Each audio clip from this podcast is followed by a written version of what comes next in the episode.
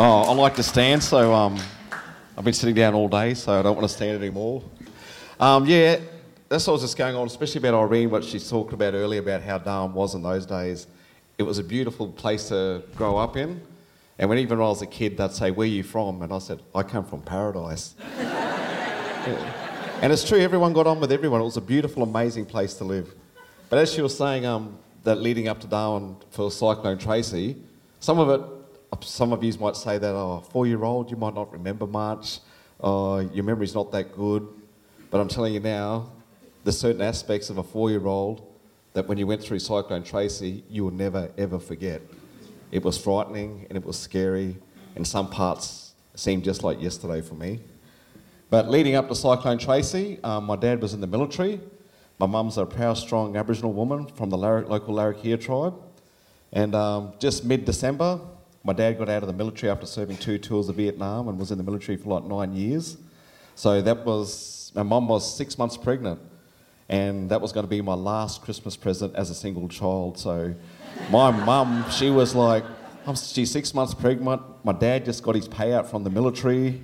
She was like, We're going to Casuarina, it's just open. and I'm walking through, like, Yeah, mum, load up the trolley. And then, um, so mum's gone and done the biggest shop I've ever seen in my life. And she's wrapping up all these presents, and I know they're in the house somewhere, but she hid them all. And then two days before Cyclone Tracy hits, Dad takes mum to, um, it used to be Parap Cinemas, not too far away from the store. They come home really late. I'm like, where you used to be? Mum's six months pregnant. She goes, my, does, my car's got stolen. I'm like, what? In Darwin? so that was my memory of leading up to Christmas. Was I've got all these presents I know are in the house somewhere, but I can't find them. Dad's car's gotten stolen, so he's got the shits. and um, I just couldn't remember waiting, waiting. This is my last Christmas present, my last time as a single child. I'm going to get spoiled. I can't wait. So I remember leading up to it, we've gone to bed, I'm trying to stay up, waiting for Santa to come, drifting off, waiting for Santa to come, drifting off. Then finally I've drifted off. But then I remember just being woken up in the middle of night, sound was whistling. That's one thing I'll always remember is a high pitched whistle. That was the sound of the wind. And I remember my dad wrapping me up, mum six months pregnant, and we're like, we gotta go, we gotta go, we gotta get out. And I'm like, what? what? I'm with Santa, man. He's coming with reindeers. What's going on? Remember, I'm only four, so you know. If you ever go past Trower Road, there's a place, 44 Trower Road, and we're on those units on the side of Rapid Creek shops where the markets are. We was in those units. They're upstairs, downstairs place.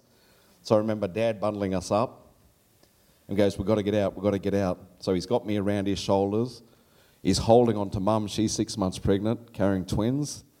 And um, I'm just freaking out, like, what the hell's going on? What's going on? So we're going through what seemed like forever. I remember looking down, and my, the water's up to my mum's knees. That's how much the water's come up near Rapid Creek shops. And we're walking and we're struggling. We only had to go down 30 or 40 metres, but it felt like for ages we had to get to this house. That was our saviour because mum didn't think the house would last. So we're walking up, mum's, dad's carrying me in one arm, holding mum. I'm looking around, freaking out. And then bang, my mum's just gone flying in the air. A whole side of the roof have just come by, just missed me, mum's gone flying. Dad's trying to carry me. She picks her up, and we get to this house.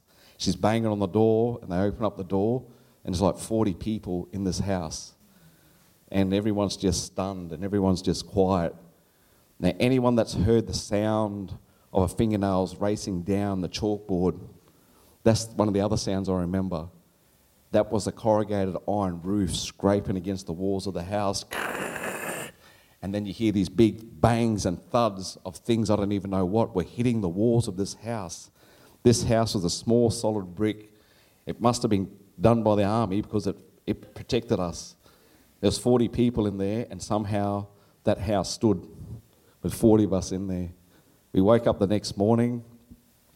I remember waking up and mum's actually put me in the kitchen cupboard. Just to, I'm like, what? This is getting a weird, man. All I want is my presents. So we wake up.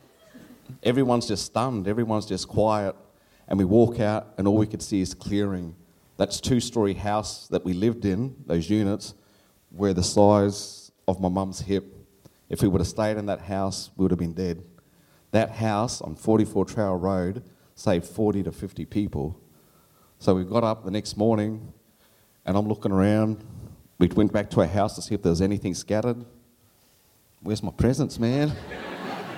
I don't know what's happened. Someone stole them on it. And then people were just in stunned. Because during that night, there was a lull. When a cyclone hits, there's all this noise and all this rattle, and then it's dead silent. And that's the eye of the cyclone coming over you. So for a second there, we're in there thinking, oh no, we're right. And then bang, it's on again. So we end up getting up the next morning, and our nana lived in Dudley Street. So we're walking down, and we're like, nah, we've got to walk. We've got no car. Dad's car got stolen a couple of days before. So mum's not feeling too well because she's just got lifted. And so dad's carrying us, and we get to our nana's house in Dudley Street. It's like three times around the footy oval. And um, we get there, and their house is quiet, and their house is silent. And mum's freaking out. She's pregnant, she's hormonal. I was scared. I've been scared of my mother for 47 years. so I don't know what my dad was going through. He might have been in the military, but he never faced anything like her before. so um, we get to the Nana's house. Now, Dad's just got out of the military thing, and He's actually got called back into the army. I don't know what the rules are, but he only got out like seven days before, and they've called him back in. So my nana had to go to the old Darwin hospital because she was a cleaner there. My nana's house only had a roof, a little part of a roof missing. So my dad's jumped in, his army mates have come by. A lot of the blokes that he served with in Vietnam still stayed together as good mates. So they've come and picked him up saying, Oh, you just got called back in, get to the base. Mum's freaking out, was like, we just come out of a cyclone, now you're leaving me. And I'm like, oh. And, and I'm still going, all right, where's my presents? so anyway, we get to our Nana's house, and there's one present left under the tree, and it's a panda bear. I remember it like clear. Now, I've got an uncle, he actually spoke not too long ago in this event, and he's born with one arm. I'm looking at Uncle Richie, Uncle Richie's looking at me, we're looking at the presents, we're looking at each other and we've gone, Margaret, we've done a beeline. now, it's pretty bad ego because I got beat up by a guy with one arm that day. he still has that panda and he never lets me forget it. But anyway, we get to, I'm running out of time now, we get to Nightcliff High School, that was the evacuation plan. Dad's come back in the army truck for somehow a generator from the army base is in our yard canvases from the army base is in our yard, a fridge that's connected to the generators in our yard. And I'm thinking, oh, you've got a present. We never got our presents. So anyway, we end up getting. Um, Mum was like, I'm not leaving home. I'm not leaving home. Then I remember these army guys in the back of a truck just saying, Rosie, you got to get in the car. You're not well. You've got twins. Time to go. So we went to Darwin Airport, and there was a sign: Adelaide, Sydney, Brisbane, Melbourne, and you just had to line up in that line, and that's where that plane took you. We got to Adelaide, and the Red Cross was there, and they've gone, oh, you know, well, the Red Cross was our saviours. We had nothing, clothes on our back, and that's all we had. And anyway, they took us to this, this school that was on, in Adelaide somewhere, and they separated the kids from the parents. The parents went to get their um, all the necessities of life, the food, the water, first aid kits. And then they opened up this wall, this door to this gym room, and there was just tables and tables and tables full of presents. and I've looked at my uncle again. My uncle's looked at me, and we've gone, yes! And we've gone in there, and that lady just gave us a clothes basket. And she said, Take what you want, you kids. So we've walked out of there with baskets full. And, but um, I remember then we had, I finally got my presents. I was pretty upset with Santa for a few years after that. well, if he can get through on a reindeer anywhere over the world, he could have got through to Darwin in a cyclone. So, but anyway, we end up staying in Adelaide for a while, and that's one thing I'll always remember is the work that the Red Cross did. And even there was a butcher that lived across the road from where we were staying, and when he found out we was from Cyclone Tracy, he just gave my mum the biggest, you know, she's probably out here by then, probably felt sorry for her, but he gave us the biggest family pack of meat for free He didn't have to, but that's just the atmosphere and the vibe and the way Australia lifted. When Australians are down and out, our country lifts, and I'll never ever forget how Australia came to help us in our time of need. That's why when all devastations ever happen, our family are the first to put up a hand going, no, we'll go and help.